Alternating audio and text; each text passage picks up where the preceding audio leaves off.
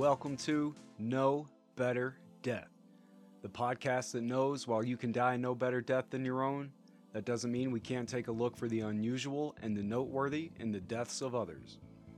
Each episode will take an in depth look at some out of the ordinary deaths and the events surrounding them. This show will contain explicit language and graphic details. I am your host, Sick Grayson. Greetings, boils and ghouls. I'm the Crypt Keeper. All right, so John Kassir, I am not. Uh, how's it going, y'all?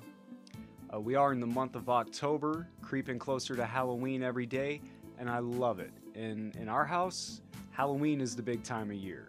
Uh, Christmas, or Crimbus as I call it, is nice and all, but the Graysons are a Halloween family. Uh, my wife and I got married on Halloween, and this year will mark 13 years of matrimony for Beth and I. Uh, just a word of advice if you plan on having kids, get married the day before Halloween. If you get married on Halloween and have kids later, you'll never get to celebrate your anniversary on your anniversary. Your anniversary will be spent taking the kids to trick or treat and stopping at every gas station along the way while in vain trying to pull a toddler out of the world's most complicated costume before he pisses himself. That's just, that's what happens.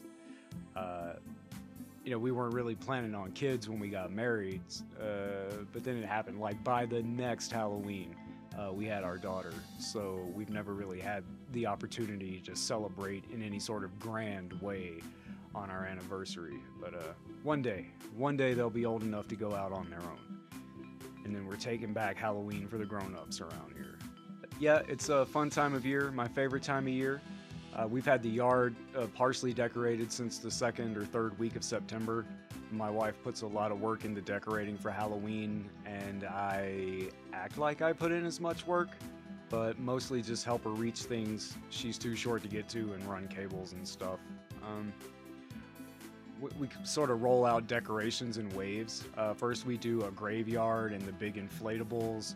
Uh, and then a little later, we'll do hanging things, window decorations, stuff like that. Just throughout the month, we sprinkle more into the mix. And then on the day of Halloween, we put out the stuff that's most likely to get stolen. Uh, we've got some like cackling clown headlights. We run down the driveway, some bats that fly around in a circle, giant jumping spider. All that goes out on Halloween.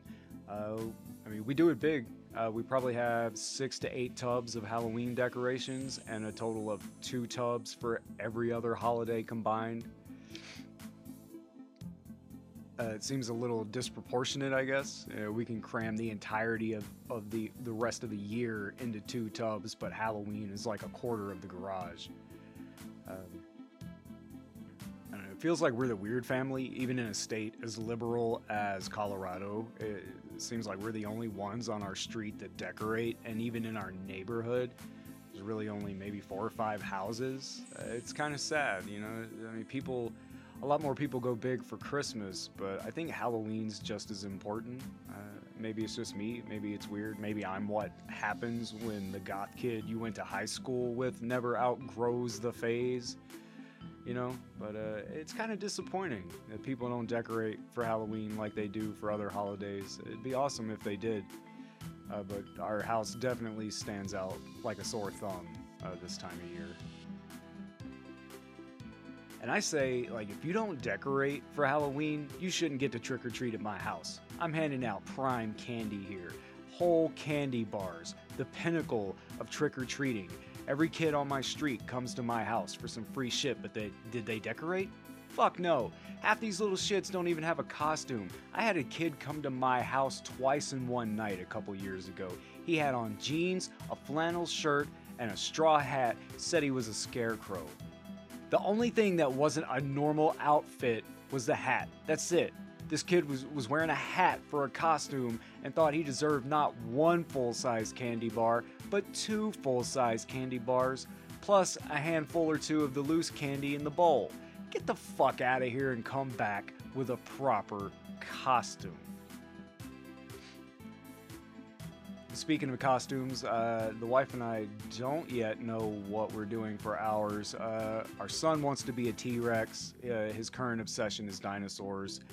Uh, I've watched Jurassic World: Fallen Fallen Kingdom like five times this week. Uh, he wants to be a T Rex, and my daughter wants to be an anime character of some kind. Not sure who. Probably Naruto. Uh, that's her big thing lately. So I don't know. We're still figuring it out. We're getting down to the wire. We should have had this done by like the end of August or September, but we, for some reason, you know, we decorate early, we plan the candy, we plan where we're going to trick or treat. We do all that early, but then wait till the last minute uh, to pull out our costumes. That's pretty handy though. She's made some really sick costumes in the past for the kids. Uh, last year, year before last, year before last she made my son a Pac-Man costume, like 3D side view of Pac-Man, and then my daughter was a ghost. She was Blinky, I think. Uh, but they did it both colors. On one side, she was red. On the other side, she was blue and white, like when they're about to get eaten. And it was set up to where, like, my daughter was facing one way like when she was blue, my son would run behind her and it would look like he was chasing her, but then she could turn around and they go the other way with her red side showing chasing him, so he's got to run away from the ghost. It was pretty cool. Uh, and then one year with my son's red hair, uh, we thought it'd be a good idea to have him be Chucky. So she like custom handmade a Chucky doll outfit did the scars and the makeup and everything, and then built a good guy's doll box. It was so sick. I'll have to, I'll throw it up on the Facebook. It's got to be on her Facebook somewhere. So I'll go through and find uh, some pictures of the Halloween costumes from the past and put them up on the No Better Death Facebook page. I think you guys would get a kick out of it. So anyway, yeah, we're in October. I'm stoked for Halloween. And if you listen to this show, you're probably the kind of person that gets stoked for Halloween. So uh, just a few weeks away, man. Go get go get your candy, go get your costumes, put out your decorations, and don't fucking come to my house if you don't have a costume. I don't really have anything for the headlines this week. Uh, I've just been kind of busy lately. Uh, I haven't had a lot of time to do research for the headlines, uh, stuff that's in the news, like I've been trying to do the last few episodes. I've had some extra kid watching duties the last couple weekends. Uh, my wife uh, promotes for an independent rap label, and they have a really big concert coming up in Denver. Uh, so she's been out and about helping with that. Uh, looks like fun work, uh, hitting up bars and haunted houses and, and whatnot. Looks like a fun time. I was here watching the kids. Uh, but that's that's always good with me because you know I'm at work all day and then I work on the show or I make music or until recently I was in college. Uh, never really have a lot of time to spend with the kids, so I don't really mind spending more time with them. In fact, I love it, but it does cut into the amount of time I have to do research for the show. So no headlines this week.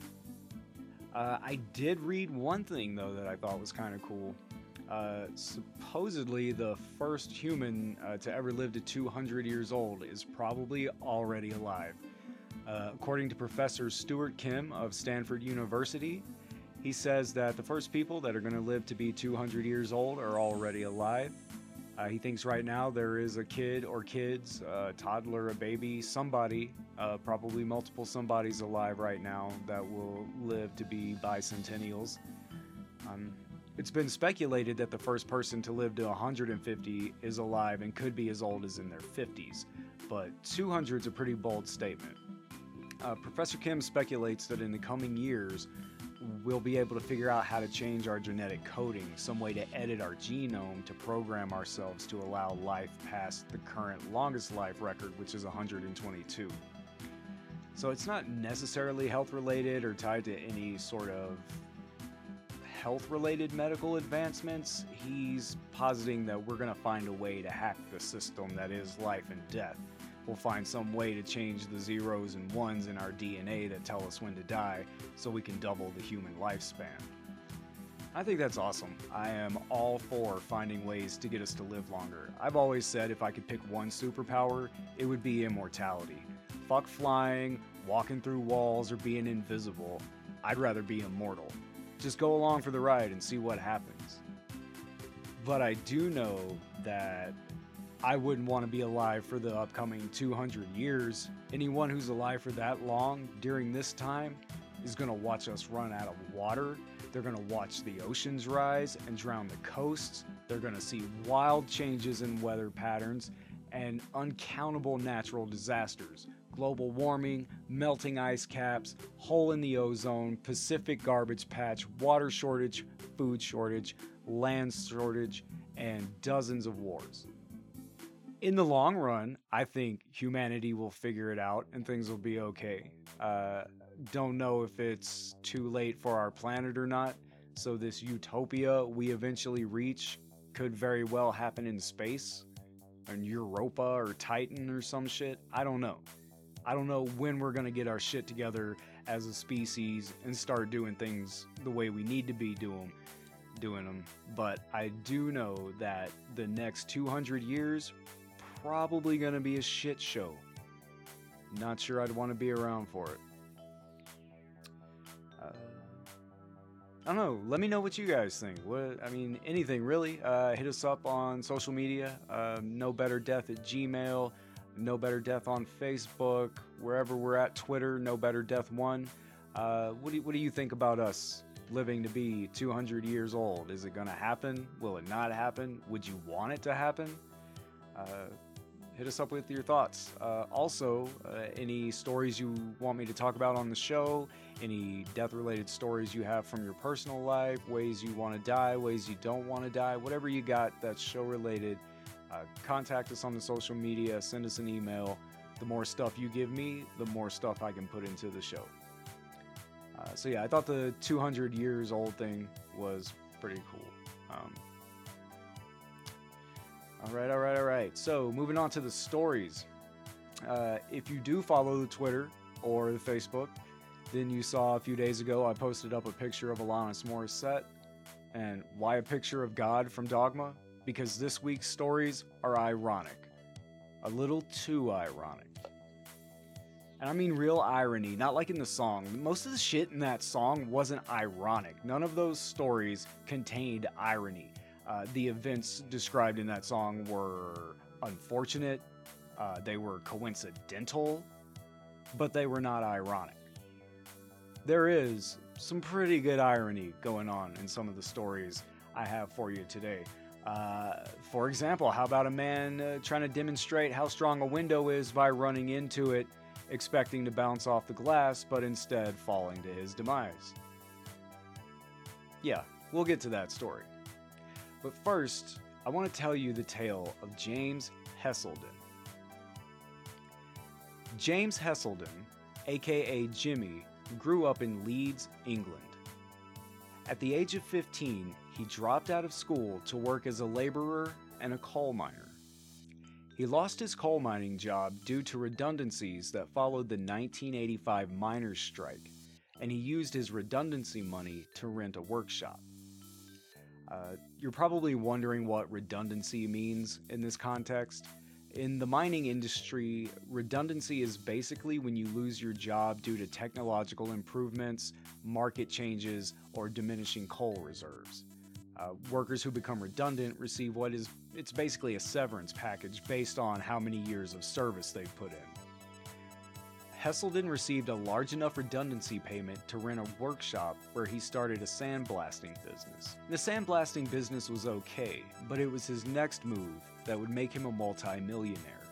He developed and patented a collapsible wire mesh and fabric container called the Hesco Bastion. When filled with earth or concrete, this created a barrier that was used for fighting erosion, building flood walls, and creating blast barriers for military purposes. Before the Bastion, militaries built walls out of sandbags. Uh, sandbags were also the most commonly used solution to build emergency flood walls. The Bastion was quicker to assemble, far more portable, easier to ship, and more durable. It was a revolutionary product in its industry. Uh, these things have been used everywhere from reinforcing the levees in New Orleans to being sent to Afghanistan to protect troops. He landed multiple contracts for very large orders, and this made him a lot of money. So much money that he was able to become one of the foremost philanthropists in England, or in simpler terms, he donated a lot of money to charity. So much so that he caught the attention of the Queen, who made him a member of the Order of the British Empire. He was knighted by the Queen. He donated that much money to charity, one of the highest honors you can achieve in British society. That's not bad for a kid who dropped out of school at 15. Self made man who gives millions to charity, never had a single scandal, not, not one. Oh, Jimmy grabbed my ass in the break room that one time, nothing. By all accounts, he was one of the nicest, sweetest people you'd ever meet. I'd be rooting for the guy, but if we're talking about him on this show, then we already know it doesn't end well for Jimmy. As most business minded people do, Jimmy decided to expand his portfolio and eventually bought out the American based Segway Incorporated, the maker of Segways. You know, the two wheel scooter things that look like a hoverboard with handlebars? He bought that company about 10 years after it was founded, and as a fan of its products, frequently took rides on a Segway, specifically the X2 off road model. on the morning of September 26, 2010, Jimmy told his wife he was going to feed the fish. That was the last time she saw him. After feeding his fish, he decided to take a Segway ride down a nearby sidewalk that overlooked the river near his house. Heselden ascended a steep incline and was then seen reversing to the side to make room for a man who was approaching with his dog.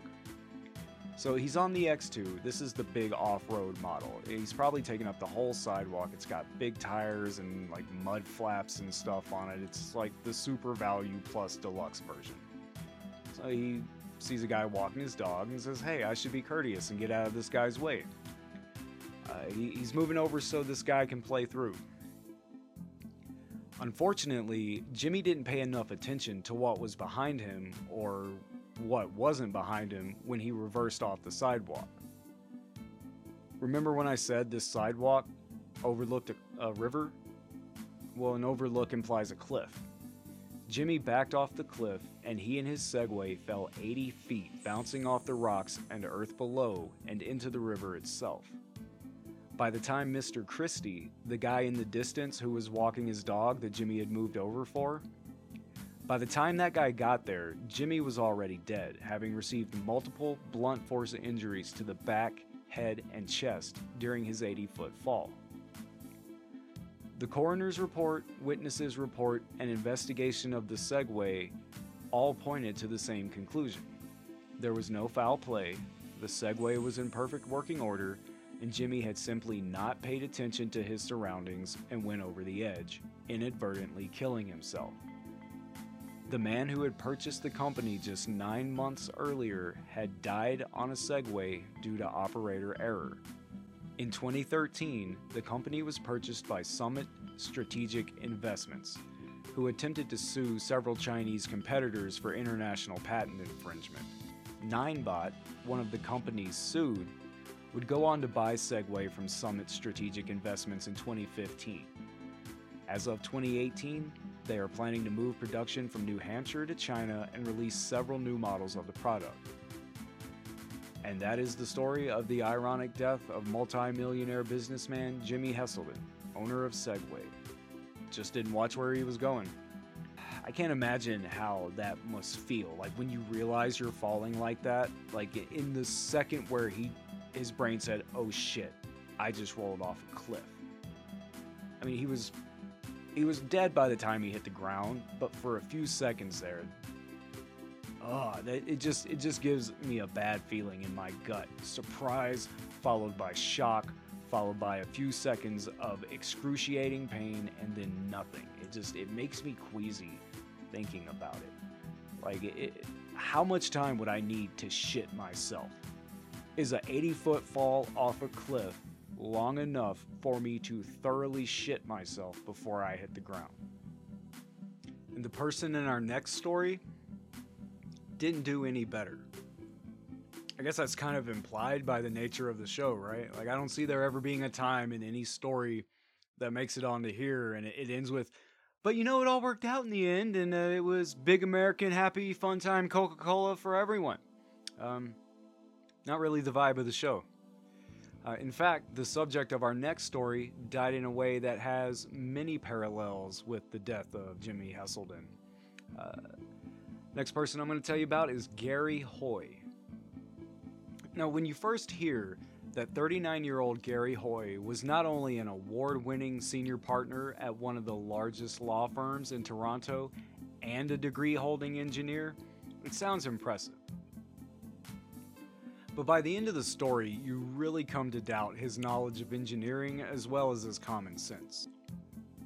And the award he won? That was a posthumous Darwin Award. Uh, in case you don't know what the Darwin Awards are, they're given to people who display massive stupidity or die in stupid ways, and in doing so, uh, help clean the gene pool up a little bit, if you know what I'm saying. Uh, this story also gives us a new word. That's right, kids. I not only aim to entertain, but also to educate. The word today is defenestration, which comes from the Latin de, meaning out or away from, and fenestra, which means window or opening, and is defined as the act of throwing someone or something out of a window. When one throws oneself out of a window, it is called auto defenestration. You know, I, it, sometimes it's hard to tell if I should bury the lead or not on these stories. For most, it's better to save the really fucked up parts for last to keep you interested in the story. But every now and then, it's better to just be up front and grab your attention right away. And I, what's going to grab your attention more than a guy accidentally, but kind of on purpose, throwing himself out a 24th story window?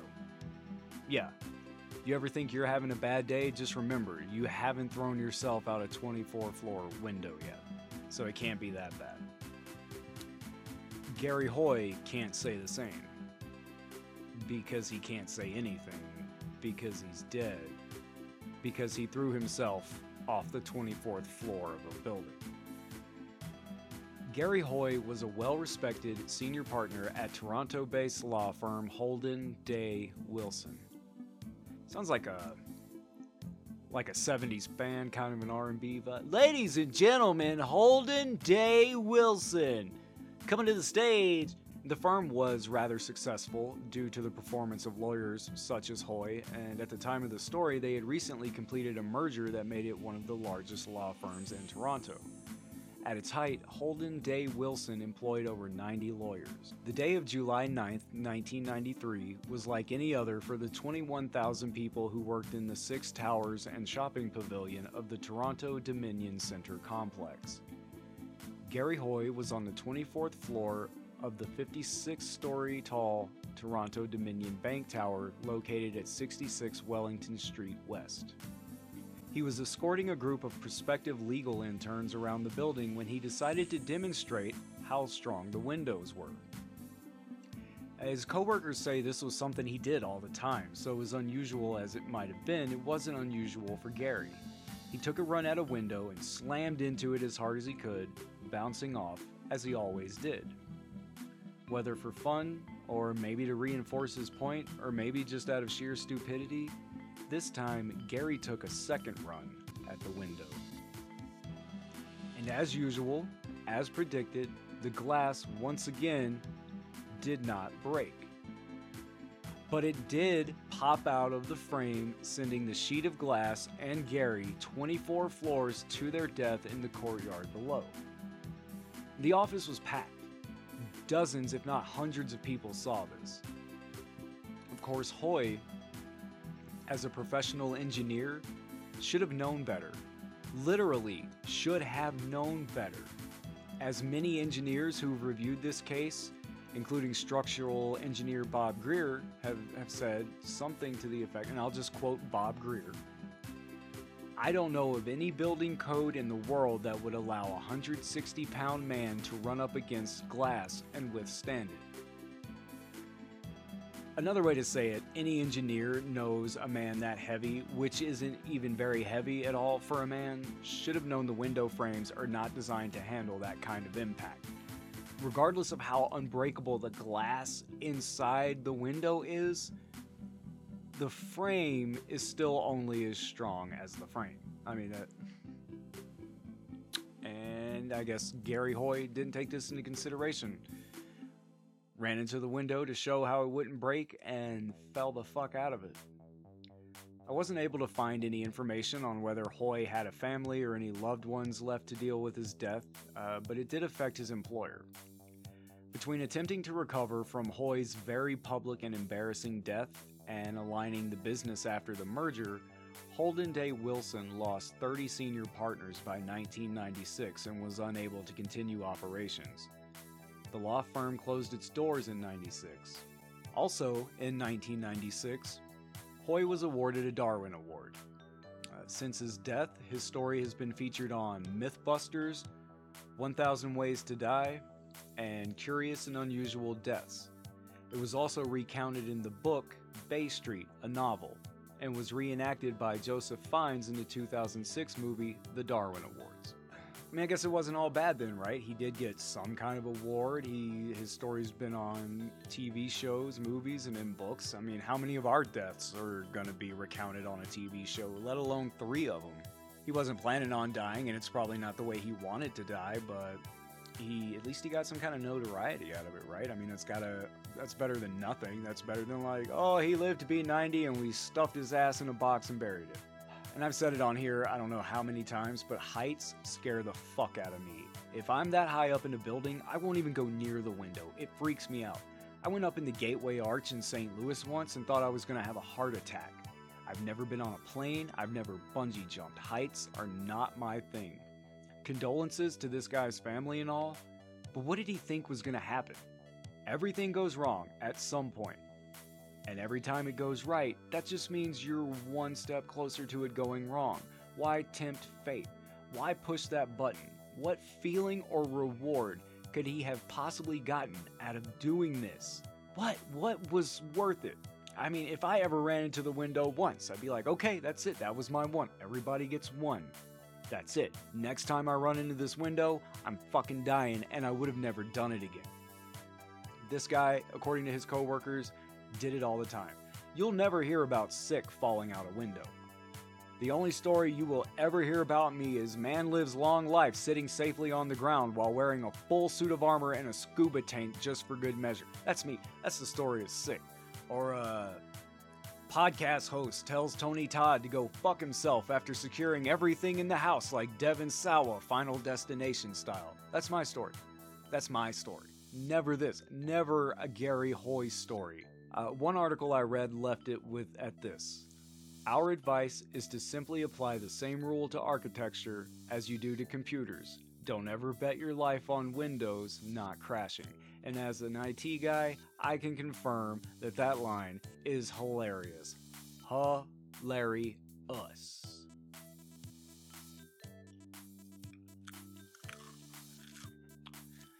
You know, a lot of people say it's annoying when a host eats on a podcast. I'm kind of I'm feeling snacky. Snacky. Got that goldfish mix, cheddar and parmesan. All right, with Jimmy Heselden and Garry Hoy out of the way, gonna move on to the five fast facts about death. One, you're more likely to be killed by a champagne cork than by poisonous spiders. Are spiders poisonous or are they venomous? Th- there is a difference. Venom has to be injected into the bloodstream to cause damage, whereas poison can be effective regardless of how it's put into the body. I'll assume my source knew what they're talking about. Spiders being poisonous, but not as deadly as a rogue champagne cork. 2. Via the bubonic plague, aka the Black Death, fleas have killed more people than all the wars of man combined. 3. Henry Ford caught Thomas Edison's last breath in a bottle. What the hell for? What's he? What was he gonna do with it? That sounds like some weird Aleister Crowley type shit. Like what? Uh, why, why would you want to catch somebody's last breath? Four. In Italy, it is illegal to make coffins out of anything but wood and nutshells. Nutshells. Yeah, can I get the deluxe model in pistachio shell? Yeah, just the shells. Like, let's get a nice beige motif. going on for this thing I'm going to be buried in forever and ever and ever. Five, 60% of adults don't make a will. They just leave everyone behind to argue over their shit. Shit that after arguing and cutting off family members and not talking to them for decades, will just end up sitting in the attic until they die, and then their kids are just gonna throw that shit in a goodwill anyway. All right, our next ironic death opens at a funeral. That's right, we're opening with this lady already being dead. Except she is not already dead, and I'm gonna butcher her name. It's Russian. Fajiliu Mukhametsianov. Anov. All I don't I don't know. Anov is all I got on the end of that. I'm really not trying to be a smartass. I just don't know how to pronounce that. So we're gonna call her Sally. That would be way easier than just disrespectfully messing up her name, which I'm sure entails a very rich history and heritage. Uh, so I'm just gonna call her Sally. I believe the date on this was uh, sometime in July 2011. Sally 49, began complaining of chest pains one night. Her husband rushed her to a doctor near their home in Kazan City, Russia. By the time they got to the doctor, Sally had lost consciousness and was declared dead upon arrival. The doctor said she probably, probably. You don't go to a doctor to hear probably you, you can assume your own probablys. Your chest hurts, you probably have a heart problem or gas. However, there's a big difference between the two. We go to doctors for definitelys, not probablys. It's their job to know. They went to school to know. They charge insane prices for care because they're supposed to know. But apparently, this asshole didn't know. Said she probably died from a heart attack. Sally's husband decided not to have her embalmed. It's more costly, and if being buried locally, it's not required by Russian law. And that's great. That's some common sense in burying people. I think requiring certain kinds of caskets and embalming and all this shit in America is unnecessary. It hinders the natural process from the ground into the ground. Except when embalmed and locked in a metal box, we aren't going into the ground, we're just burying garbage. We turn our dead into the universe's creepiest time capsules. I can only imagine what the aliens that come here long after we've been wiped off the planet are gonna think when they find the first few coffins. It's gonna be like, hey, they buried something over here. Ooh, I wonder what it is. Maybe it, maybe it's clues. Maybe it's treasure. Let's see. Oh shit! It's a body. It's a body. It's a body. Okay, okay, we found another one. What's in that one? Maybe it has. Oh fuck! It's another body. What is wrong with these people? Don't they know the body's supposed to rot and nourish the plants that nourish the body that nourishes the plants, and so on? Instead, they stuff their dead with toxic chemicals and buried in, in what looks like an escape pod. Alright, sorry, off on a tangent. So, anyway, this lady probably died of a heart attack, and her husband decided just, we'll put her in a coffin and bury her. That's all that's required. We're gonna do that. So, they put her in a, in a casket and scheduled the funeral for two days later. Uh, they plan the funeral, they put the body out, family and friends show up, and everyone's walking by, paying their respects, saying prayers, normal funeral stuff. But at some point, Sally's eyelids started fluttering, and she jolted upright in her coffin, screaming upon realizing that she was in a coffin and being prayed for. I'd probably scream too if I woke up in a coffin at my own funeral and didn't know what was going on. Uh, so she started freaking out. Family members put her in a car, and rush her to the hospital to get her checked out. But she only lasted about 12 minutes before she died for really reals uh, due to a heart attack caused by the shock of realizing she was about to be buried alive. This time, doctors made sure she was dead by giving her a double tap to the head. No, I, I, I kid. Uh, they just did normal doctor stuff to make sure she didn't have a heartbeat. Uh, and then at some point, they resumed the funeral, and her husband was last reported as trying to sue the first doctor that mispronounced her death, but Details were never released about what happened with the lawsuit. So, she went to bed dead and woke up alive. You can't go to bed, Dad. That shit would be redundant. That's some scary movie three. Uh, if, uh, any scary movie three fans out there? What was up during the two days that she was unconscious, though? That would be what I want to know. She died at night. The funeral was two days later, which means she was what? She was just laid up in a two-day coma. Uh, from, I mean, it was probably some sort of cardiac event. If she so easily had a heart attack when she woke up, yeah, she probably had like a smaller cardiac event, and then her body just needed to sleep for two days. I mean, how would you feel if you woke up at your own funeral? Would it be enough to give you a heart attack? Uh, that's an unfortunate situation. Almost as bad as escaping the electric chair, only to be electrocuted to death on a metal toilet. In 1989, convicted murderer Michael Godwin had his death sentence reduced to life in prison. Probably a relief, right? You think you're going to the chair, they're gonna do the. They pack your ass with Vaseline and cotton so you don't shit everywhere when they fry you, wet sponge on the head to keep your eyes from popping out, that whole thing. And the judge is like, you know what? Just sit in a box every day until you die. Great. Got got a little TV, got your headphones, you got some ramen noodles, you're doing good. Well, he was doing good until one day, and I don't know why he thought all these things went together. Godwin was sitting naked on the metal toilet in his cell, attempting to fix his headphones so he could watch TV.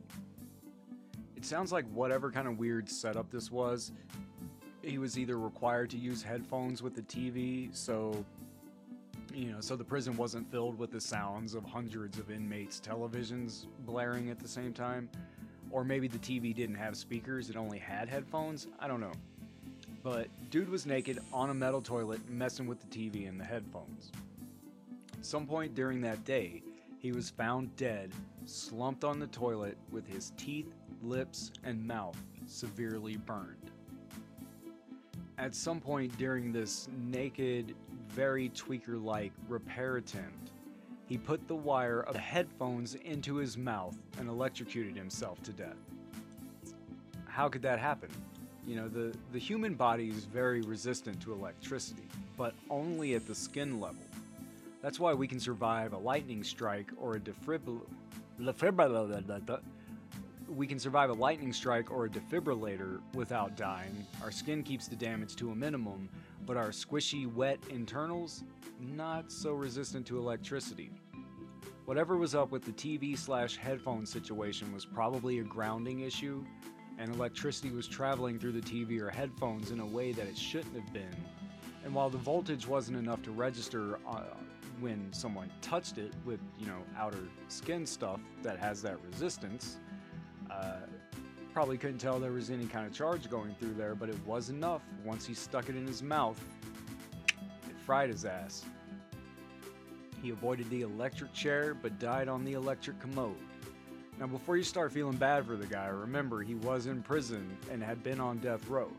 Uh, he robbed a woman at knife point and went to jail for that. And while on work release, he beat another woman to death with an iron, like an iron your clothes iron. So fuck that guy. He got what he deserved.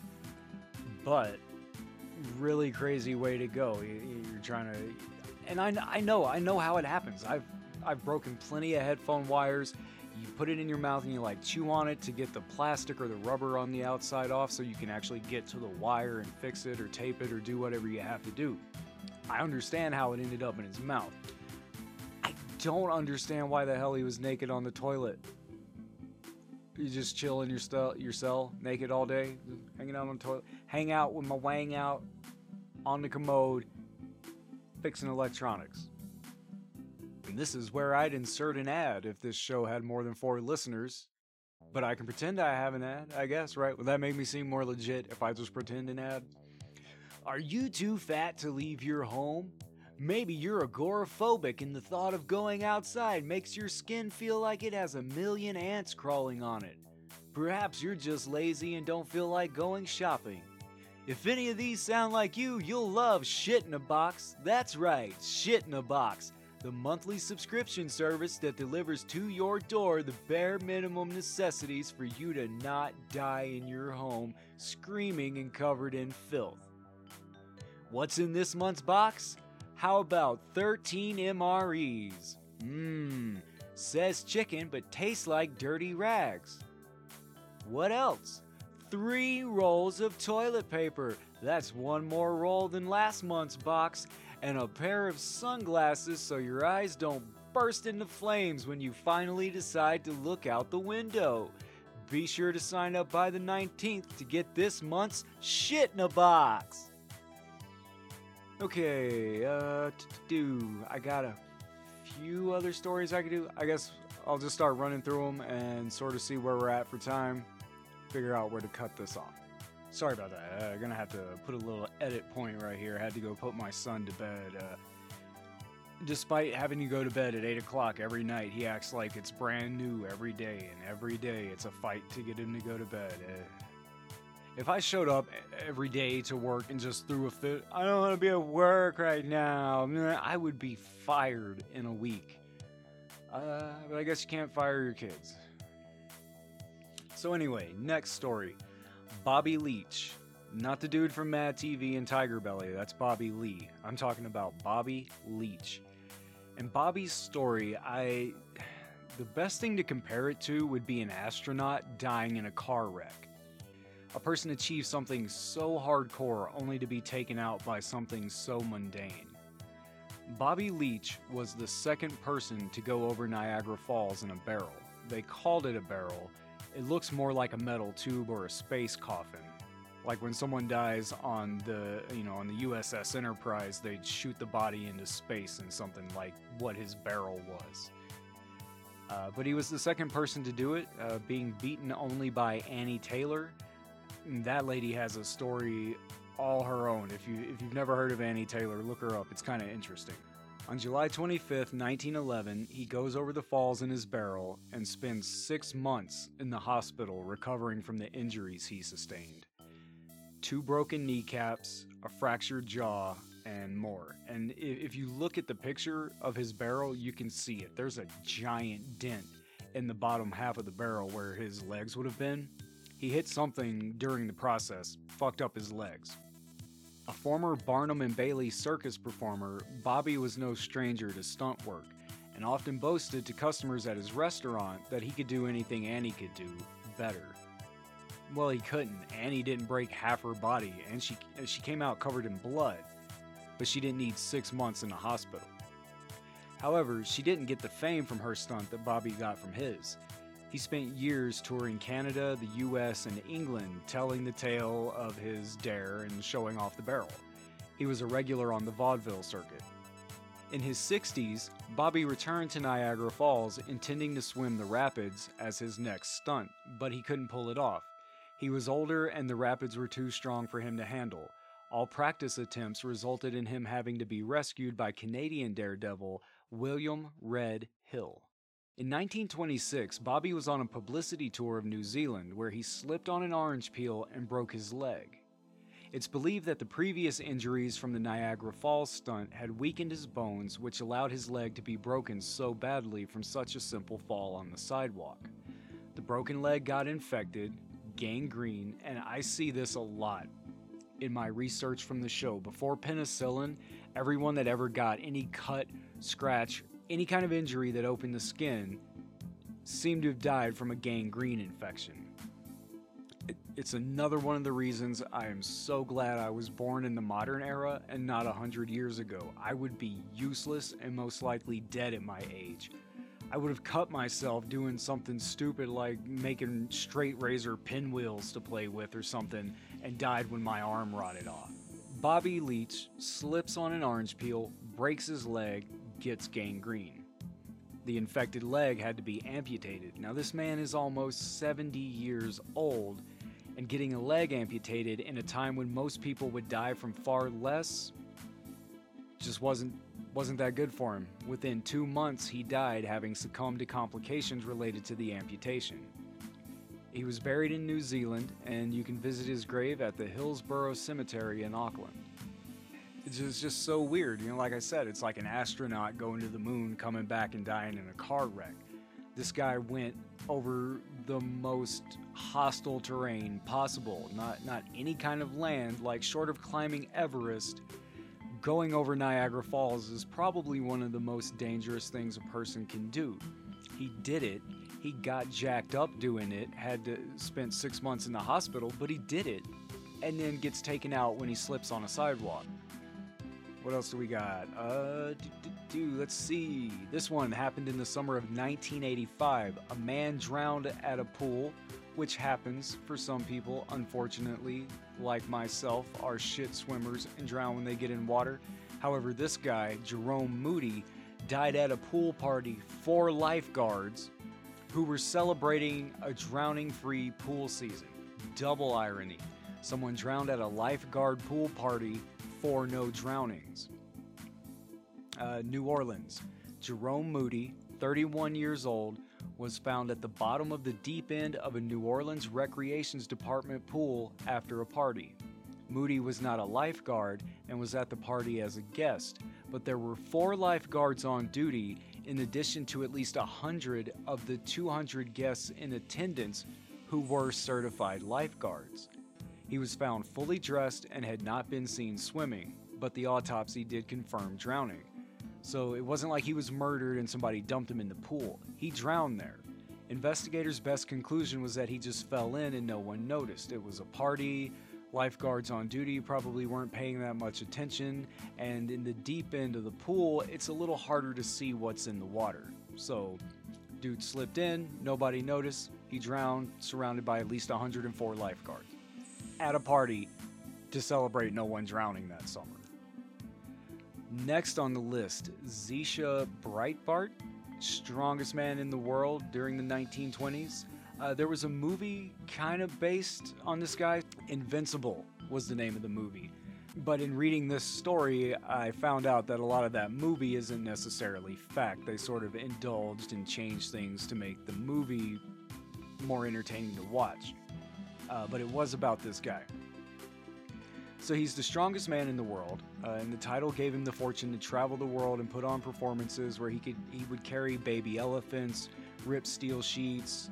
Uh, he would have bulls walk on him, stuff like that. You know, uh, just another day at the office, lifting cars with ten people inside.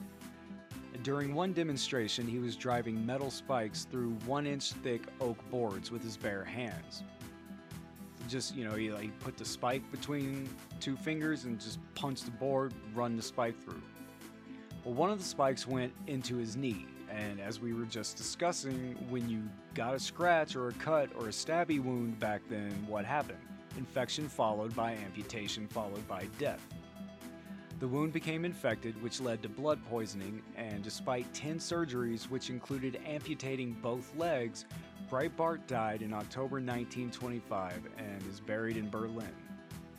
It's said that he was the man who inspired Simon and Schuster to create Superman, or if you're a Goldbergs fan, I suppose you'd pronounce it Superman.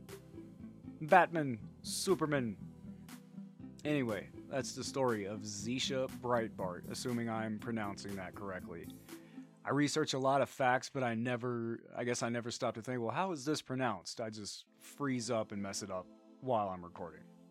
Mel Ignatow in 1988 kidnapped, raped, and sodomized his girlfriend Brenda while having her tied to a glass table and cutting, up, uh, cutting her up along the way.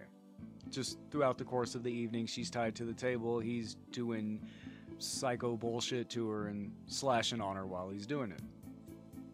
He was acquitted of her murder due to some double jeopardy loophole, despite the fact that there are even pictures of the torture like on file. They found pictures later, two rolls of film. A handyman of some sort found them in the floor of his house and took them to the cops. But due to some sort of legal loophole, he got off on double, je- double jeopardy. Uh, he did get five years in prison uh, because he was charged with several counts of perjury. They couldn't convict him due to double jeopardy, but they could convict him for lying in court at the previous trial. He got out around 94 95 and got to live. Man, he just got to be a free person doing free people shit. got to go on living life like nothing happened after what he did to his girlfriend.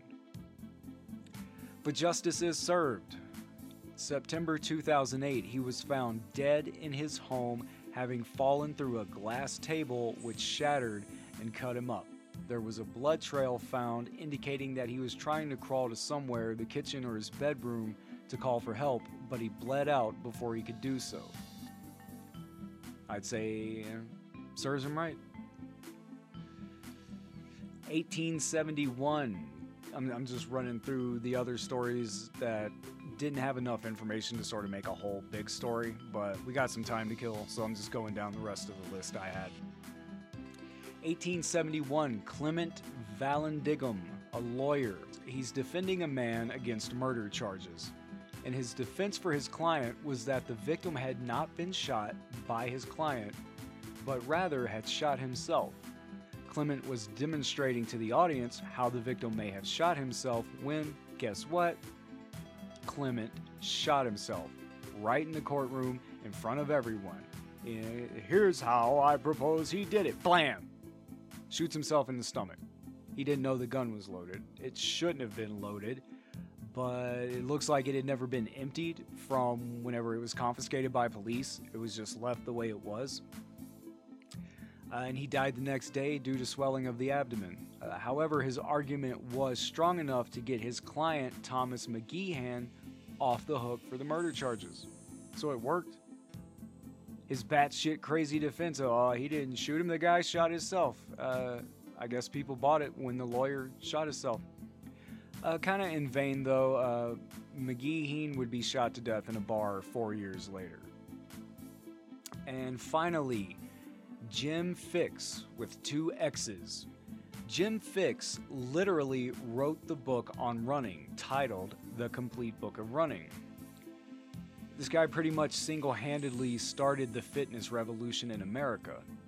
Uh, he was a 215 pound, two pack a day smoking desk jockey who got in shape, lost the weight, stopped smoking, and popularized the sport of running. Sounds good, right? The, the dude was living a crappy lifestyle. He pulls himself up by the bootstraps, gets healthy, starts spreading the words to other, uh, sorry, to other people. You know, he, he really taught Americans about health for the first time. We're talking mid 70s to mid 80s before we really knew much about health the way we do now, you know. When kids could still smoke and no one really said anything. Sadly, all his effort was for naught. Little did Jim know that one of his coronary arteries was 95% blocked, with the second one being 85% blocked, and a third one being 70% blocked. On July 20th, 1984, at the age of 52, he went out for his usual run, and that was the day his horribly clogged heart gave out. The man who wrote the book on running died of a heart attack while running. Looks like that's the end of uh, the end of the list I had there for ironic deaths. Um, sorry, some of them were, were kind of short. I tried to stretch it out as long as I could. Um, really interesting though, even without a lot of backstory to the people these things happen to. It's it's always crazy to hear something like this. I mean, that Garry Hoy thing where you know ran into the window and fell out. That to me, that's bonkers. You know, and there really is no better definition of irony than the Segway owner driving off a cliff on a Segway. So what did we learn? Uh, don't drive a Segway near a cliff. Don't run into the window if you don't want to fall multiple floors to your death. Don't bite into headphone cables while you're sitting naked on a prison toilet. And don't own any glass furniture of any kind. Common sense, it will end up broken. Also, probably best to make sure a gun isn't loaded before you point it at yourself in kind of in a way, a lot of these people could have won a Darwin Award, or at least should have been nominated. But uh, that's episode five of No Better Death. Isn't it ironic, don't you think? Thank you for tuning in again. You have no idea what it means to me to see the numbers for the show going up. My goal is to hit 100 downloads or streams in the first month, and as of today, I'm sitting at about 90 or 95 already, and we still have like five or six days to go before that first month is up. Uh, we launched September 9th, 6th, September 6th. Uh, so October 6th, it'll be a month I've been doing this. Uh, shouldn't have any problem hitting 100 downloads, and that's all thanks to you guys. Uh, the website is nobetterdeath.info. All the links to everywhere the show is is there on the site: Stitcher, SoundCloud, Mixcloud, iTunes, blah blah blah, Twitter, Facebook, Gmail, Instagram, whatever, wherever. Just look for No Better Death or go to nobetterdeath.info. And please, uh, I know you hear this on every podcast you listen to, and it's because it actually is kind of important. If you would be so kind, leave a review on iTunes, at least click some stars, do something. Uh, it helps get the show ranking up more visible so more people can find it. Uh, and don't forget to sign up for Shit in a Box to get all your shit in a box. Oh, and I did want to uh, wanted to give a shout out to some podcasts that I listen to. Uh, nothing's paid here. Shit, half of these people probably don't even want me speaking their name for all I know. You know, just uh, if if you're out of podcast to listen to, which I assume you are, if you're tuning into me, you're kind of scraping the bottom of the barrel. There, like "Mm, I need something to listen to. What, what's going to kill the last 45 minutes of my shift? Um, Spotify has really become my place for listening to podcasts. I used to go to each podcast's website, but that just got to be too unruly. Spotify really helps me access everything all in one place. Again, not a plug for Spotify, just telling you how I do what I do. Uh, some good ones I've been listening to lately. Uh, if you're into murder, true crime, paranoia, conspiracy theory, uh, the paranormal, stuff like that, like i if the darker and weirder aspects of the news, you know, um, keep it weird is a good one. That's why we drink. Uh, obviously, you know about last podcast on the left. Uh, you know about my favorite murder. Uh, Dan Cummins' Time Suck is a good one. Give Me Murder or Give Me Death. Uh, there's one called That's Weird that I listen to a lot. Two Girls, One Ghost. Uh, if you like creepy stories, creepy pasta type stuff, the No Sleep podcast is good. That's a good one to just put in when you just sort of want to zone out to a story like somebody's reading you a book. Uh, and if you're into to just comedy, you know, the the paranormal and murdery stuff aside, uh, some good comedy ones are Mormon and the Meth Head, Dumb People Town, and probably my favorite right now is Dino and Dana's Safe Space, featuring Dana Snyder, who you may know as the voice of Master Shake. So, if you need some podcast suggestions, there they are. You can find them all on Spotify. Uh, until next time, I am Sick Grayson. Try not to die.